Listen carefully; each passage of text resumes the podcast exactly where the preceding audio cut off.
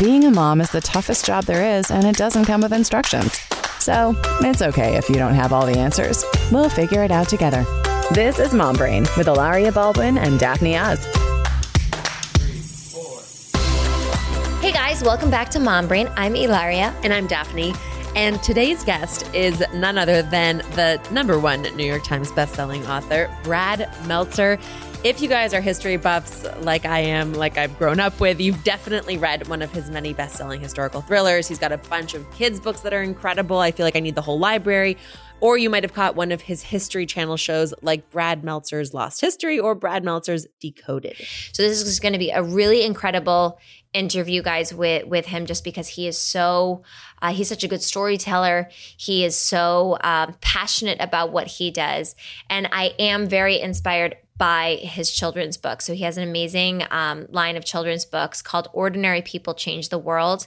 And I'm really excited to get these books for the kids because I think that they're going to eat them up or read them up. So we are going to get you guys one hell of a history lesson here. We're going to ask him about fostering a love of history and of reading in our kids. And we're going to pepper him with a few more questions about how he gets the secret history that apparently everybody else has forgotten about, but we all need to know. That the Secret Service wants, Secret by Service the way. wants. Ex- So oh my gosh, secret. there's so much good All right, stuff guys, here. here's, Here's our, our conversation. with conversation. Just listen to it, okay, guys? Mom Brain. Hey, I'm best-selling author Brad Meltzer, the best-selling author. Uh, I write kids' books, adult books, fiction, nonfiction, and do a couple TV shows as well. Uh, and I have three kids, ranging from 18 down to uh, a- how how do I have an 18-year-old? That's impossible. I say the words, they leave my mouth. I can't believe it, but ranging 18 down to 11. And where can we follow you? You can follow me uh, everywhere at Brad Meltzer, uh, everywhere from Twitter, Facebook, Instagram, you name it. It's at Brad Meltzer, like seltzer that you drink, but with an M like Mary. That's what my, my dad used to say, and I still say it. Isn't that sad? Um, you know, I I studied art. I studied art history, so I'm a big history fan, and I feel like this idea of history repeating itself is something that more and more people need to get into their heads, and that there's so many things where we say, "Wow, this is 2020 right now. Why are these things still happening?" And I think that if more and more people took a look back, you know, even not that far into history, we would hopefully have learned more lessons than we've learned today. So talk to us a little bit about your passion for history. Talk a little to us a little bit about your your give us a little a little quick background, um, and and um, we'll then we're going to go from there. yeah, sure. And and listen, let's start with what you just said. There's a great quote that's attributed to Mark Twain, although he never said it. Uh, but it says, "History doesn't repeat itself, but it sure does rhyme." And th- that's where it feels like we are today, right? I mean, it just feels like, my gosh, look around at the country right now. And my love of history came, and my love of writing is probably the same story, came from when I was in ninth grade. My ninth grade English teacher, a woman named Sheila Spicer, uh, changed my life with three words. She said to me, You can write. And I was like, Well, everyone can write. She said, No, no, you know what you're doing. She tried to tried to switch me into the honors class. I had some sort of conflict. She said, Here's what we're going to do. You're going to sit in the corner for the entire year. Ignore everything I do on the blackboard. Ignore every homework assignment I give. You're going to do the honors work instead. And what she was really saying was, You're going to thank me later. And sure enough, a decade later, I went back to her classroom when my first book was published. I knocked on the door. She said, Can I help you? I said, My name is Brad Meltzer. I wrote this book and it's for you. I handed her the book and she starts crying. And I said, Why are you crying? She said, You know, I was going to retire this year because I didn't think I was having an impact anymore. And I said, Are you kidding? I said, You know, you have 30 students, we have one teacher. And for me, that's where my love of writing started. My history teacher in 11th grade gave me my love of history in a similar way, just kind of singled me out and, and said, You're good at this. And that was where that's my origin story. That's where I came from. Is thankfully two teachers. You know, I was the first in my family to go to a four year college, so it was a big deal for me to get out. And I just wound up. My parents didn't know enough. We we as parents today, and I have three kids. Um, we all try to tell our kids, you know, oh, you should study this, or you can make money doing this, or you could do that. And we all want to give advice. My parents didn't know anything. So they let me go to college and study whatever the hell I wanted. They didn't even know it was a good job. They were like, oh my gosh, we got a kid in college. So I wound up finding history. if there's like one or two historical events that you think parents could really wow their kids with that would be meaningful to them, that would get them excited and jazzed? Maybe they won't have the teacher that does it for them, but they could have the parent that does it for them. What would that be? Yeah, no, it's a fair question. And, and, and I think the mistake is, is we try to look at events and mm. I love good events, right? I love, you know, teaching stories, whether it's about Gettysburg or whether you want to pick the American Revolution or you want to pick the civil rights movement. You know, there are great, wonderful events to teach, but kids, uh, I'll, I'll, tell it to you this way because I only know how to ever tell it to, through story is I had that same dream for my daughter. And I wanted to give my daughter Amelia Earhart, right? I was tired of my own kids looking at reality TV show stars and people who are famous for being famous and thinking that's a hero. I was like, I, I want to give them better heroes to look up to. How do I teach my kids kindness and perseverance? What from history can I pull to give them lessons of compassion? So I was mm-hmm. like, okay, Amelia Earhart's persistence. So I told my daughter the event I picked was Amelia Earhart flew across the Atlantic Ocean. You know what my daughter said to me? Big deal, Dad. Everyone flies across the Atlantic Ocean. No. She was so not impressed. She was like, "That is who cares." And and but then I told my my daughter this story, and this is true. When Amelia Earhart was seven years old, she built a homemade roller coaster in her backyard. She took a wooden crate.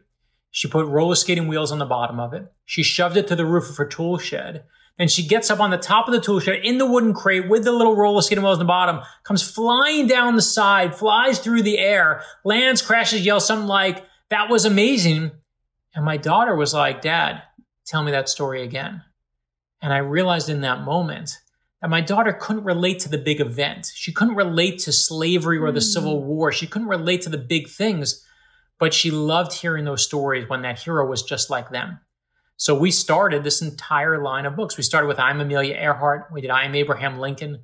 I am Rosa Parks. We did I am Albert Einstein. My son loves sports. And so I was like, you want a real sports hero? Don't look at a millionaire who makes millions of dollars. I see him behind me. Here, meet Jackie Robinson. We did I am Jackie Robinson. And then we did I Am Lucille Ball for my daughter because I wanted her to have a female entertainment hero who wasn't just famous for being thin and pretty. That Lucy stood for the idea it's okay to be different. It's spectacular to be different. It's the best part of who we are. And we did I Am Helen Keller. We put real braille into the book. I watched my eight, and these are books for like little kids, obviously, right? But I watched my 18 year old son with his eyes closed, feeling the braille. It says, you know, feel these dots. This is my name. My name's Helen. What's yours? And my son looked at me. I caught him reading and he says, Dad, this one's actually good. I'm like, actually, right? and, and, this, but, but this amazing thing happened to us with the books. And all kidding aside, is um, when the election in 2016, the presidential election happened, as Hillary and Donald Trump were arguing every day, debating every day on TV and yelling at each other, this amazing thing happened with our books. And it's really taught me more, to, you'll see, to answer your question than anything else, is suddenly two of our books started selling more than any others. And they were I Am Martin Luther King Jr., and I am George Washington. And it wasn't a Democrat or Republican thing. Mm. It was a hmm. parents and grandparents on both sides were tired of turning on the TV and seeing politicians, but they wanted to show their kids were leaders. And we all know there's a huge difference between a politician and a leader. And I love that people have used our books, the Ordinary People Change the World books, to fight back against the cynicism we see in America today, against the divisiveness we see, building libraries of real heroes for their kids and their grandkids, their nieces, their nephews. Um, so to me, what I learned from it is my kids will never absorb just the event, but they want to know the person. And it's why every book on the back, it has that person's motto. On the back of I am Amelia Earhart, it says, I know no bounds. On the back of I am Abraham Lincoln, it says, I will speak my mind and speak for others. On the back of I am Walt Disney, it says, I know that the person who makes dreams come true is you. And that is what my kids can glom onto is that idea that every person out there, you know, whoever you look up to, was just like them when they were little. So we always start the books when they're little and then you see them get older. So I think that's the way to always go when you're teaching your kids that. When you're deciding to write these books, how do you choose a particular I'm going to say character, even though they're there can real can real people be characters? We can be characters, we right? All, we're, on, all we're, all characters. characters. We're Let, all characters. so listen, I, I I'm very selfish about it. I look for the lessons I want my kids to have as I told you, I, mean, I was looking for a hero. I was like, I, my son is just looking at, at athletes who are paid millions of dollars and scoring yeah. lots of points. And I was like, that's not a hero. That's using your talent to make money and, and win games, but that doesn't mean anything. I gave him Jackie Robinson. My daughter loves our dog. And I was like, how do I teach her that, you know, what you can take what you love and change the world with it? And I was like, wait a minute, I got it. And I started researching and found Jane Goodall We did I Am Jane Goodall, our number one selling book beside Amelia Earhart right now. Really? Why? Because she loves chimpanzees. She used her love of animals to go and change the way we study animals. And for my youngest, my youngest is like, um, how do I describe him? He's like the dreamer, right? He plays Lego, his head's in the clouds. He's like, you know, always building and drawing and creating. But for him, I was like, here, I'm going to do I am Jim Henson and I am Walt Disney just for you to show you that your daydreaming can actually make something amazing. So that's how we always build them. Now, of course, we get, you know, we had a lot of uh, people in the Hispanic community was like, where's our book? So whether it's Frida Kahlo or whether it's Sonia Sotomayor, there's no politics in our books, but we try and find those heroes who are out there. Um, and, and we get requests from everyone. When kids come to our book signings, they will bring kids don't ask. They bring a list of demands or like little terrorists. and they're like, here's my list. Oh Here's my the book you got to do next. Right. But then you have that moment, right? So you have these kids, like, and all our kids, I'm sure, have those moments, right? And then I have this moment where my son on Halloween says, Dad, I'm going to take all my candy and I'm going to give it to the homeless people. And you're like, how do I teach that part Yeah. and not the first part, right? Like, how do we do that as parents? And and the truth is, we all know, you know, you it it's really hard. It's hard being a parent. And and for me, one of the things that was very important is is showing people. You know, we make this real mistake in our country today. What we do with our heroes and the people we look up to is we build these great statues of them and we worship at their feet as if they're perfect. We turn them into these granite images and like they're lowercase g gods.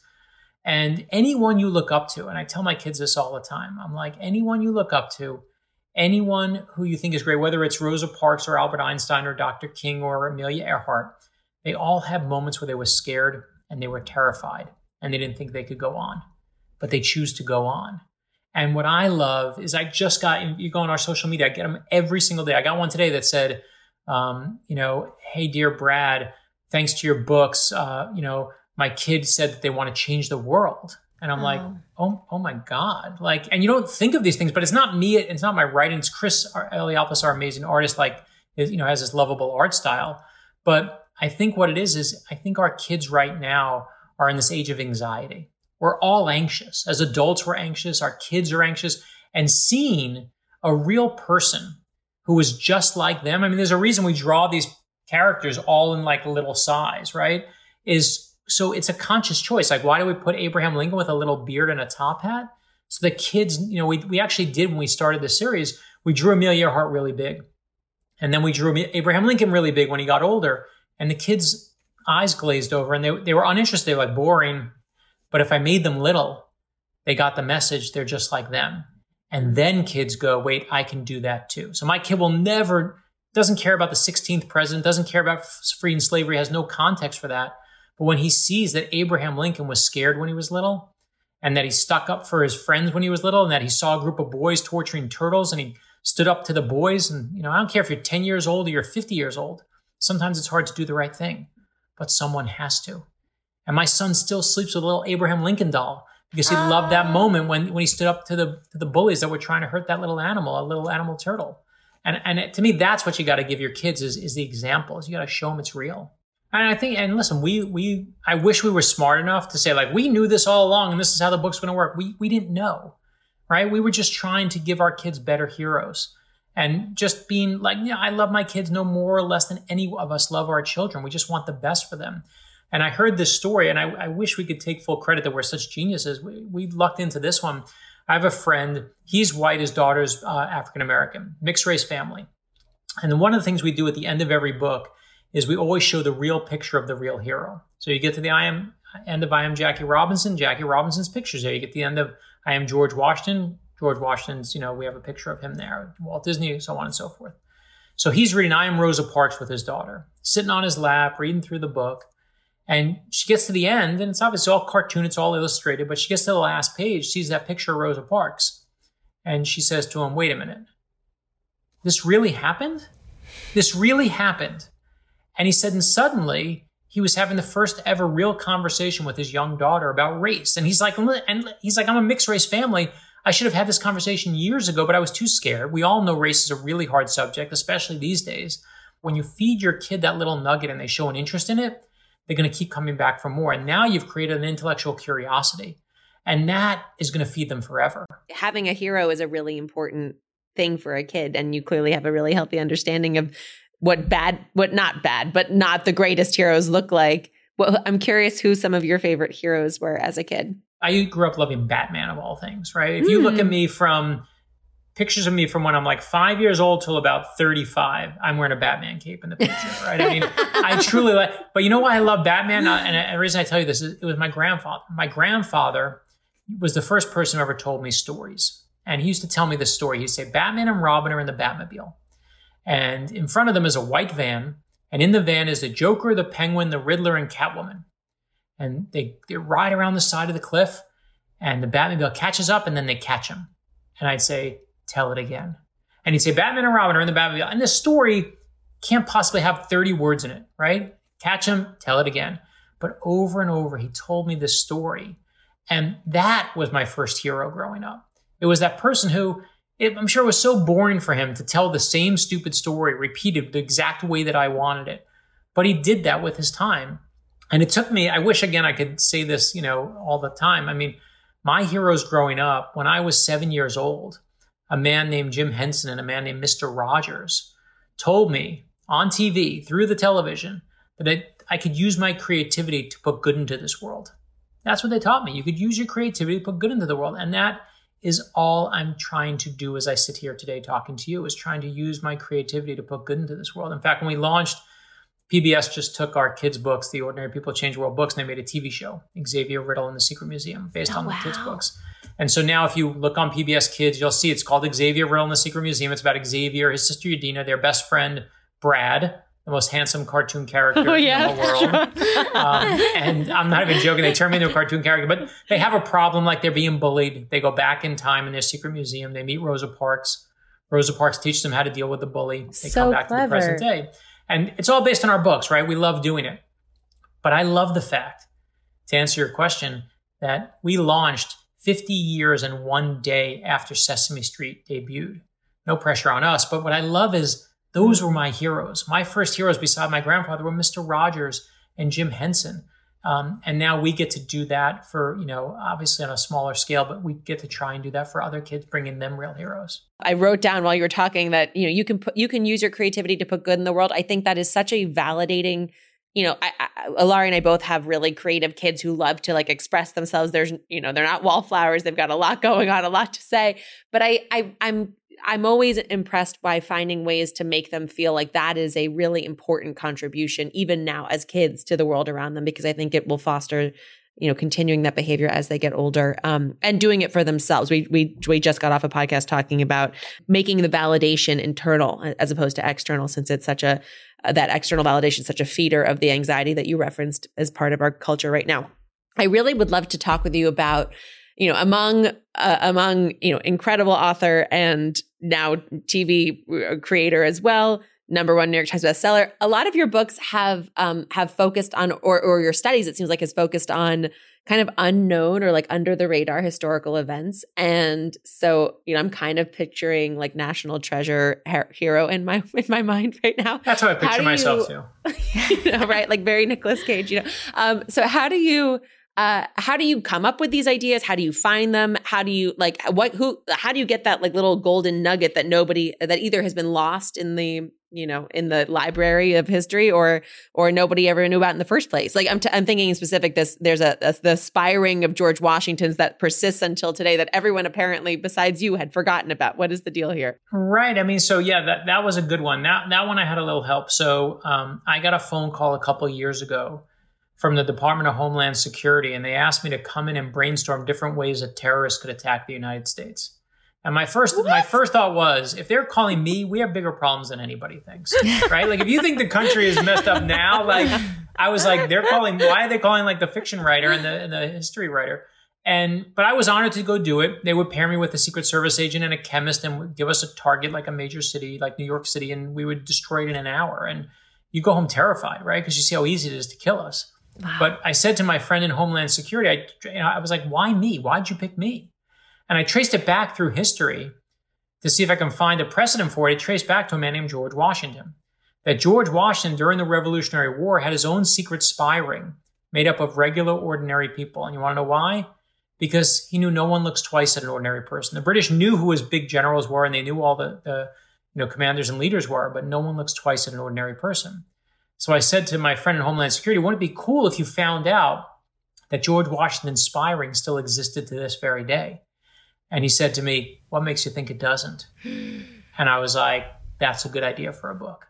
And that's how I found it. So, and then you've, you know, sometimes like, I, you know, I found one that I was just reading through another George Washington one is I was just reading through the footnotes one day and I saw a footnote that said uh, there was a secret plot to kill George Washington. I'm like, what? And it's just that no one reads the footnotes because whatever. I'm, I was going to say, who reads the no footnotes? one reads it, but that the answer is I do. I'm the nerd that reads the footnotes. I just love, and I'm reading through it, and I'm like, this is is this fake? Is this real? Like, what is this?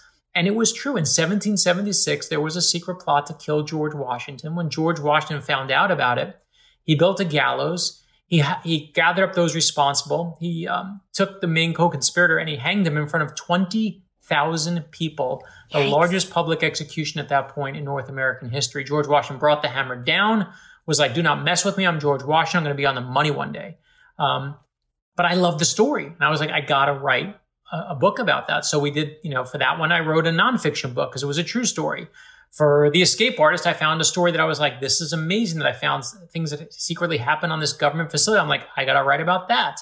And Harry Houdini, The Escape Artist, is going to be born. For your for your little ones, again, I have that little creative one. I was searching for stories to just inspire my kids, and I found this story about Walt Disney. And it said that Walt, and you tell your kid this tonight, that Walt Disney um, one day uh, used to used to on the side of his house was painting, and his sister's like, "Are you sure we should paint on the side of that?" I was like, "Yeah, it's going to come off." But he didn't realize he was painting with tar. it did not come off. It stayed there forever, including when they sold the house. And here's the part my son loved: is when Walt Disney uh, was so broke and did so poorly with his first business, went bankrupt. He had to sleep in a train in a bus station. He would take showers there. I mean, terrible, a total utter failure. But the most important thing is he doesn't give up. And when he comes up with this idea for this magical new mouse, he says, I got the idea for a new mouse. We're going to call him Mortimer Mouse. And his wife is like, Mortimer Mouse? That's a terrible name. that's what she says. She says, it's a horrible name. But that's how the world gets Mickey Mouse. Not because, you know, America's the greatest country on earth or it's, or it's all easy, but it's a total error and then another bad one. And then he fails and then he makes Mickey. And to me, you know, when you teach your kids that, that you fall, but you get back up again, you don't teach your kids, you know, what you teach your kids in that moment is to teach them how to fly. And those are the stories that I just kind of gravitate to. So I always find that story, I'll dig around through whatever nerdy thing I want to, and then I'll just decide is a kid's book, adult book, fiction, nonfiction, and, and you know, try and find a place for it. You're teaching kids to believe in themselves and to take risks, um, which is some some of the hardest things to to do because we're so um, you know we're so focused on results and on everybody looking at us and thinking that we're doing great. And when we stumble and we fall, you know, we can either get up again, as you say, or we can get really, really, really um, nervous and and never get up again and just try to follow in line with everybody else and try to be very Uh, ordinary. yeah. I, you know, I one of the first stories that ever on the day that my son was born, I started writing a book for him, and it was going to be this book that was filled with like great advice for him to live by, and you know, tell him how to how to be a nice person. I was, you know, and the book was horrible. It was a horrible book because all it did was just, you know, it's like telling your kid to be good and expecting them to be good. And then a friend of mine, uh, Simon Sinek, told me this amazing story about the Wright brothers. He said every time the Wright brothers went out to fly their plane, they would bring enough extra materials for multiple crashes, which means every time they went out, they knew they would fail. And they would crash and rebuild and crash and rebuild. And that's why they took off. And I love that story, right? I wanted my sons to hear that story. I wanted my daughter to hear that story. I wanted everyone to know you dream big, you work hard, you have a good side order of stubbornness. You can do anything in this world. And so I wrote this book, Heroes for My Son, and one called Heroes for My Daughter. First hero in there is the Wright brothers. But here's why I tell you the story is I get letters from people who tell me that their kids, that one I'll never forget was like my son was riding their bike, crashed the bike, fell over the first time, and I was like, oh my gosh, went running to save the kid. And the kid got up and said, looked at him and said, Dad, just like the book, crash and rebuild, crash and rebuild. And I realized when I got that letter, we always focus on our kids to tell them the victory story. We tell them the end point story. Here's how it all happened. But the far more important story is to teach them about all the failures. So every book, when we did I Am Abraham Lincoln, you see Abraham Lincoln lose eight elections. and still keep coming. When you see George Washington, you see him lose his first election and keep coming. You see Amelia Earhart crash that homemade roller coaster. Um, one of my favorite ones is Neil Armstrong. Right? We did I Am Neil Armstrong, one of the most popular books we have now, especially the girls who write me saying they want to be astronauts. But what I love about it is when Neil Armstrong was a little kid, he used to love climbing trees. And one day he's climbing a tree in his backyard. I think he's 11 years old. And he grabs a dead branch and the branch snaps. And he falls all the way down, lands on his back, wind knocked out of him. But the most important thing that Neil Armstrong does in that moment gets back up again, right? Becomes starts making toy model airplanes, becomes a pilot, gets his pilot's license before he even gets his driver's license because he loves flying so much, becomes a test pilot, becomes an astronaut. But it doesn't take those, you know, one leap for all mankind. That's not what makes him great. The reason he gets to take that one leap is because of the thousands upon thousands of little steps and hard work he takes before.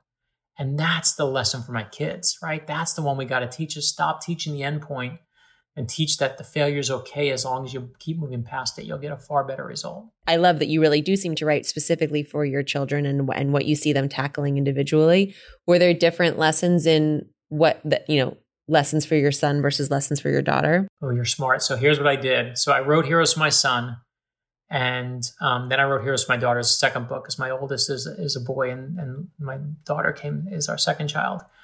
And my editor wrote to me and said, I have a problem with this book. And I said, What's the problem? And she said, You keep using one word over and over and over again. And I said, What's the word? And she said, You keep using the word fight. That you have to fight for what you need. You have to fight for what's right. You have to fight for all this mm. stuff in your daughter book, but you never used it in the son book.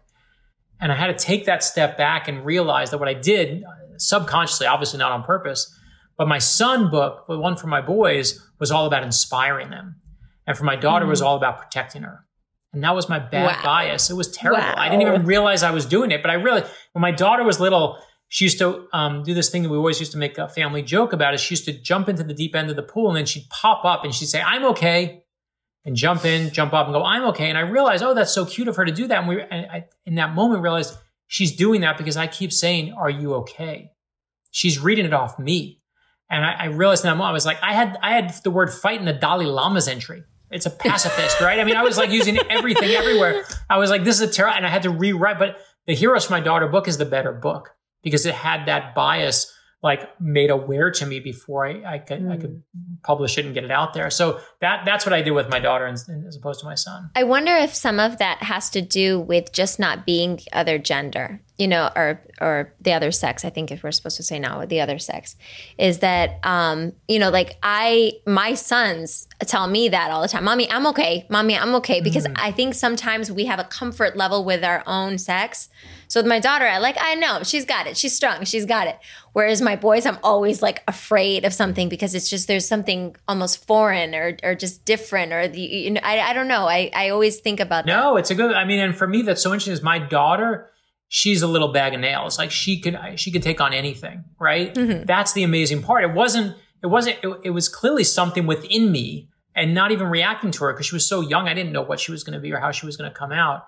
Um, but I, you got to be aware of your biases. And, and I feel like you know when I do the books, I, it's amazing to me what my kids pull. I mean, they pull things that are important to them that are never was the thing that I thought was important. And I will mm-hmm. always test. I mean, I think my wife jokes that I had kids so I could focus group. Like I always test the books out on them to see what they react to. Right? I get these free focus groups, but like I, for me, it's so vital to watch and see that they're going to react to something entirely differently than I did. And you know what? That's perfect. That's absolutely fine. Like we did Sacagawea. My daughter's one of her favorite parts is where Sacagawea you know, I thought was going to be the story where she saves the day and saves the Lewis and Clark expedition and and is the only one who doesn't panic and it shows her how to blaze her own trail. But what my daughter reacted to was um, that when Sacagawea could have gone back to her family and could have been freed from the slavery she was in, she says, I want to still go see the Pacific Ocean. I've never seen it before. She wants to see that vista for the first time. Mm-hmm. And there's this beautiful picture in the book where you see the her standing on the edge of the ocean. And I remember her reacting to that and just that idea of like, go and blaze your own trail that I was like, oh, that that's better than what I had planned for you. So you know, to me, we all have these great plans for our kids, and then right, we plan and God laughs, and that's the way it goes. But or at least our kids laugh. Other than Jane Goodall, do you have other uh, contemporaries, or is, are most of them not with us anymore? No, you know, most people are dead. Um, so we did Jane Goodall because I just love Jane Goodall. We also did Billie Jean King. I really wanted to do a mm. gay and lesbian hero. It was mm. very important to me for family reasons, for lots of reasons. And also, I wanted a female athlete to say, like, you know, my son used to, and truthfully, my son used to always be like, boys are better at sports than girls. And I'd sit there at the dinner table. I'm like, you know, most parents like get into a fight and argue and make a speech. Like I was like, I'm going to go write a book. You wait right here because I'm going to be back in a couple weeks and I'm going to you're going to these words. And I love the fact that when we when we did those books, like if I mess up George Washington, what's he going to do? But I mess up Billie Jean King, she's coming to my house with a tennis racket, right? Like, do yeah. not mess this up. So we gave her the book. We and she was really sweet. She loved the series, and and we gave her the book. And I spent two hours on the phone with her where her correcting like, oh, by the way, Brad, in this scene, my sneakers were blue, they weren't white, and I, that's when I switched to these kinds of Adidas. And and we got to this one part of the book, I'll never forget. And she said to me, you know, and this scene wasn't here, it was actually here. And I said, you know, I'm sorry. Uh, I said, but I actually got that detail. Are you sure that's right? Because I got that detail from your autobiography. And she said, yeah, yeah, yeah, I know, but I was so busy back then, I never got to proof my autobiography. And I love that our kids' book, I Am Billie Jean King, is has is now more, more validated. Than her own autobiography, which is just spectacular to me. So, but That's usually we do have dead people. That's amazing. We um we started off the chat talking about how uh you know Mark Twain's falsely attributed quote about how history rhymes but doesn't repeat. And I'm I'm so curious, you know, with all your wealth of knowledge of of history, if there's something that if there's a time that feels like it rings true to now where we can we can pull lessons if there's something you know around your family dinner table that you guys are talking about uh, you know a way to give historical context to what people are going through right now. Yeah you know and, and oddly it came from the from an adult book that i was working on but i use it for my kids all the time. I found this story and we started writing it two years ago so we have no idea where the country is going to be right? We just pick the stories that we think are interesting. And i found this story uh, we all know the story about abraham lincoln being shot at Ford's Theater. Mm-hmm. But there was actually a story that I found um, about the original secret plot to kill him at the start of his presidency. And Abraham Lincoln, to be sworn in as the 16th president, had to take a train uh, from his home in Springfield, Illinois, to Washington, D.C. And the only way to get there is you had to go through Baltimore. But Maryland at the time was a slave state. So there was a secret plot to actually kill him when he came through Baltimore. That was the plot: is he's going to come through Baltimore and we're going to kill him he's never mm-hmm. going to become president. And the plot it fails. But what was interesting to me is we again tell the story of Abraham Lincoln at the end of his presidency, right? The, the greatest president arguably who ever lived, wins the Civil War, Emancipation Proclamation, frees you know and ends slavery. You're like, this is incredible. Um, but what struck me was at the start of his presidency, Abraham Lincoln is despised. They hate him. They hate him so much that when he's running for the presidency, that 10 different southern states won't even put his name on the ballot because they hate him so much. They hate him so much that three days, they give him three days into his presidency. South Carolina says that they're going to pass a resolution to secede from the Union. Three days is how long they want to put up with him. He and, and Abraham Lincoln is hated, not on the ballot. They seceding from the Union was all getting ready to go.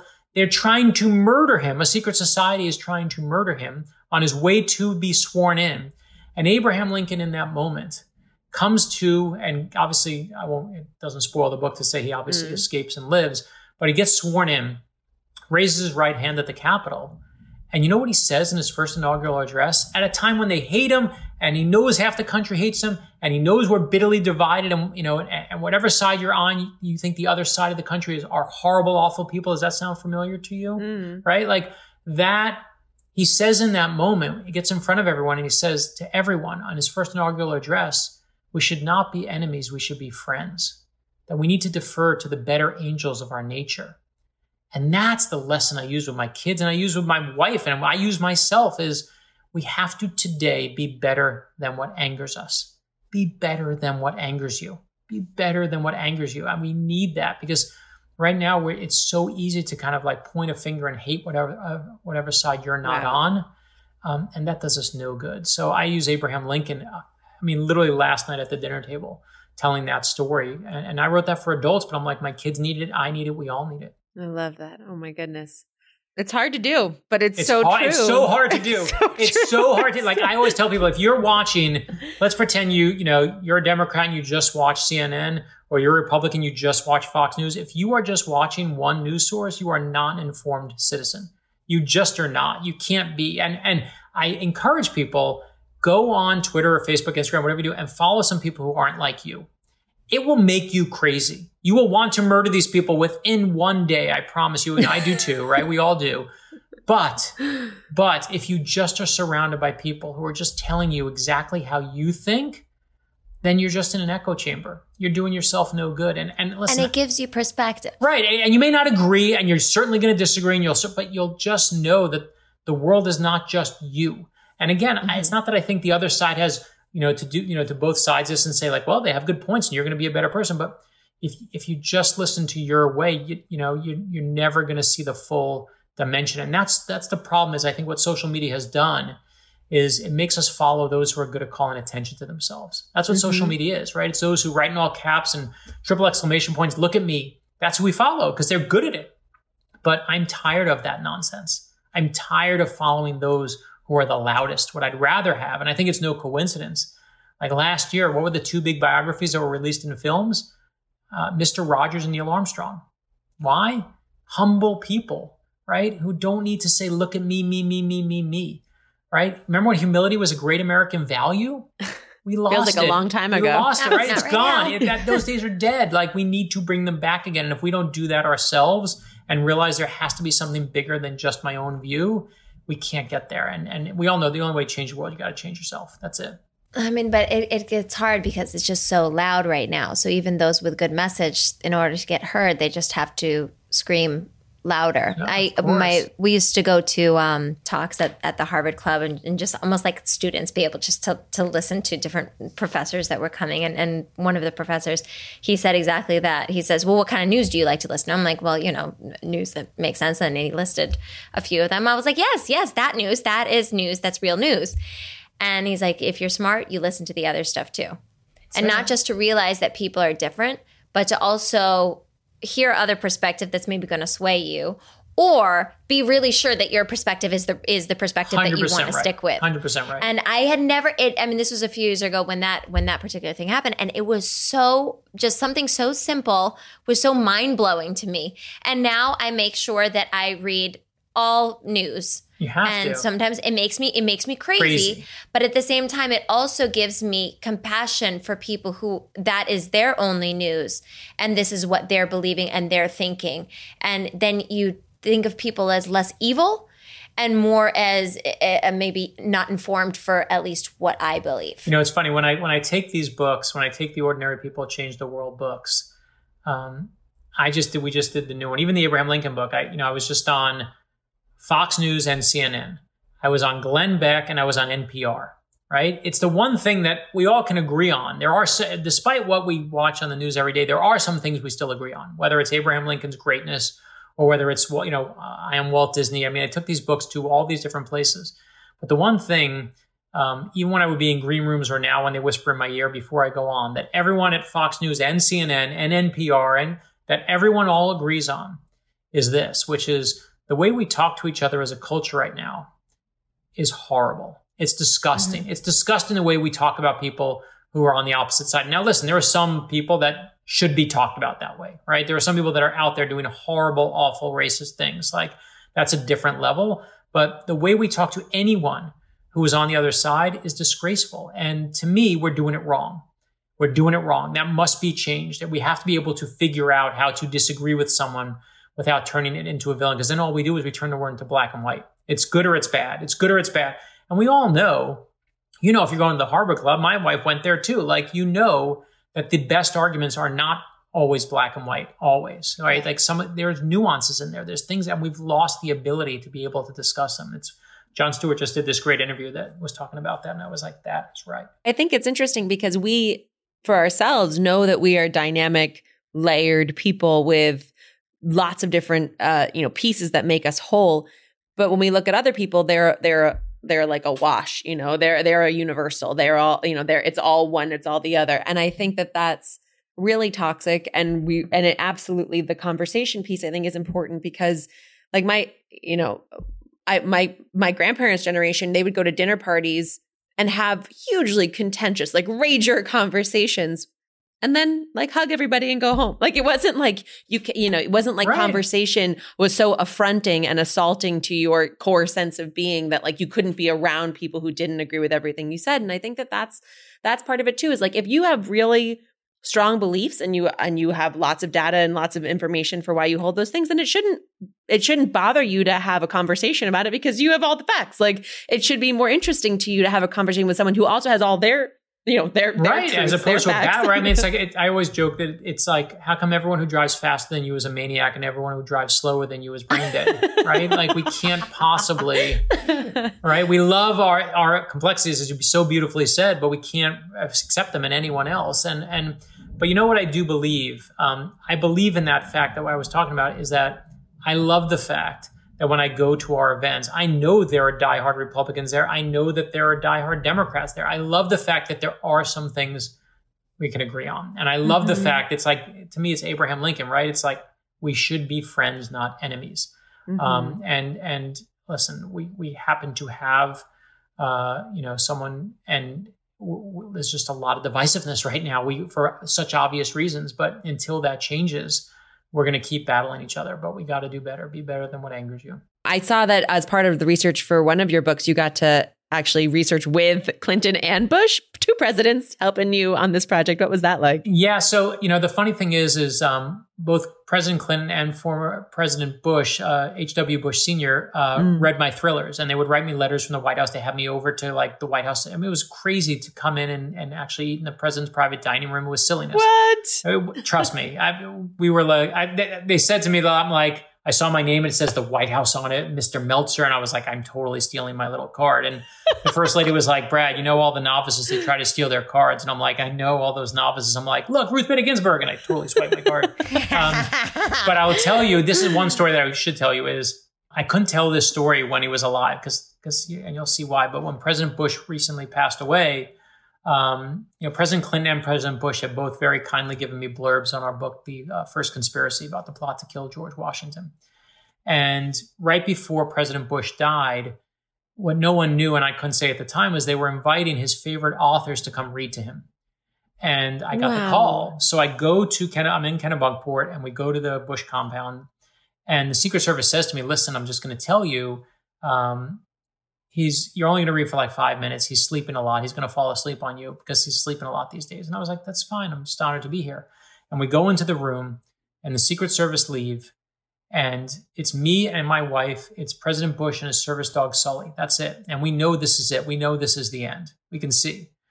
And uh, on his desk is a stack of books, like half a dozen books, and one of them is is a copy of the First Conspiracy.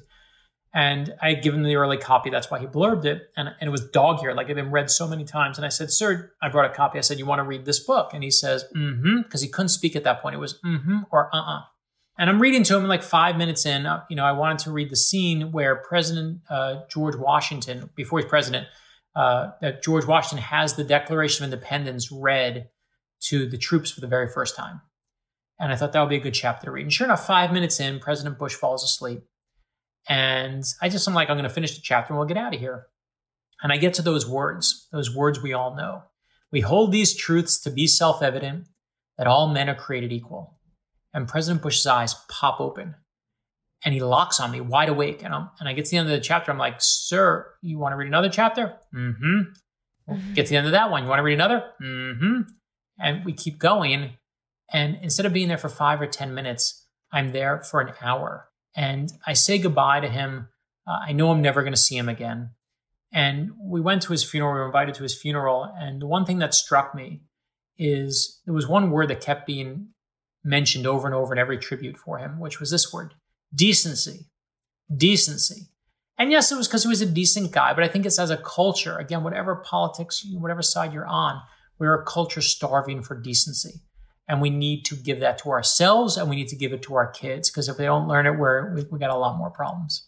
Oh, that's beautiful. Thank you so much. I'm so glad we got to hear that. And so glad that you got to be there with him too, because that just sounds like a really, really magical, memorable moment. Your your memory box is so full. It's Trust insane. uh, um, so we, uh, what's your favorite thing? I mean, I feel like that should be your like your favorite moment. but Yes, what my we- favorite thing. What's my favorite thing? I could pick anything. Anything.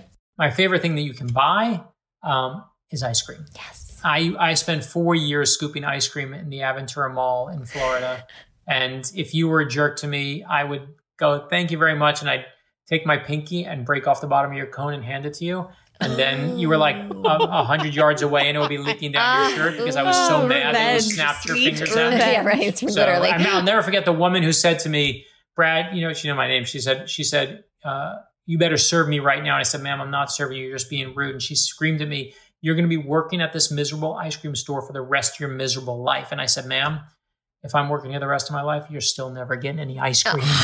um, and so I love ice cream. It's always had the. What's your favorite brand flavor now? Um, so I'm, I like Ben and Jerry's. I like Haagen Dazs, which is where I used to work. There's this one. ca- Um, there's this one called Jeni's. I don't know if you've had experience yes, with Jeni's. my favorite Is my the favorite. praline. The It- freaking it's praline crazy. is out of It's control. it, it is madness crazy. It's like so expensive here, but um, we I love Jeni's. It's in Washington D.C. originally, and now it's all over the country. So we love them. Amazing. Thank you so Thank much. you so this was much. This incredible. so fantastic. Thanks so Really, much. I appreciate it. Thank you appreciate both. your time. This is the best. Such a fun conversation with Brad. He's he is so inspiring. I just I think about the treasure trove of his history, but like that for me is the whole goal of life, right? Like when I'm on my deathbed, God willing, like 125 years old, I want to have this memory box that is just jam packed full of incredible life experiences and and really hopefully having done a lot of good with my life. And I I I look at, you know, what he has a, has aspired and has created. And just like you know this the story he shared about sitting with president bush like this is this is a- man who has really harnessed his own skills and done what he loved and found a way to make that a incredibly valuable exploit for everyone around him. And that is it's just so inspiring i loved hearing from him Yes, I agree with you. I so agree with you. I want to be 125 too with an amazing treasure. I was thinking, wouldn't it be great if he was around to read to us on our deathbed? Then it would be like really Right? great. oh Well, I'm really excited too right now because we just finished homeschool. And so now I actually might have some time to read something other than like, you know, first grade curriculum every single day. emails about first grade curriculum. Emails about trying to print things at, you know, midnight. Uh, Anyway, I, we hope you guys really enjoyed this interview. It was definitely a very fun one for us. And now it's time for our favorite things. Right, my favorite thing today is a makeup uh, company that Carmen is absolutely obsessed with. It's called Petite and Pretty, um, and it's a makeup for kids. And you know, I mean, I I was kind of torn whether to to let her play around with makeup or not. I think as most people who have children we're like, oh, well, you can't wear makeup till such and such an age, and we don't want that to make you feel, you know, that you need to wear something. And what I've realized is it's much more about them just you know having fun painting themselves and expressing themselves. And you know so sometimes she wants to play dress up and she likes to put on you know lip stuff. And anyway it's cruelty free. It's made in the usa it's nut free. It's like a bunch of wonderful things. And it's super super cute and fabulous and very sparkly and exactly what like little girls want. And i really like them. And i also just think that they're a really like kind brand. So anyway.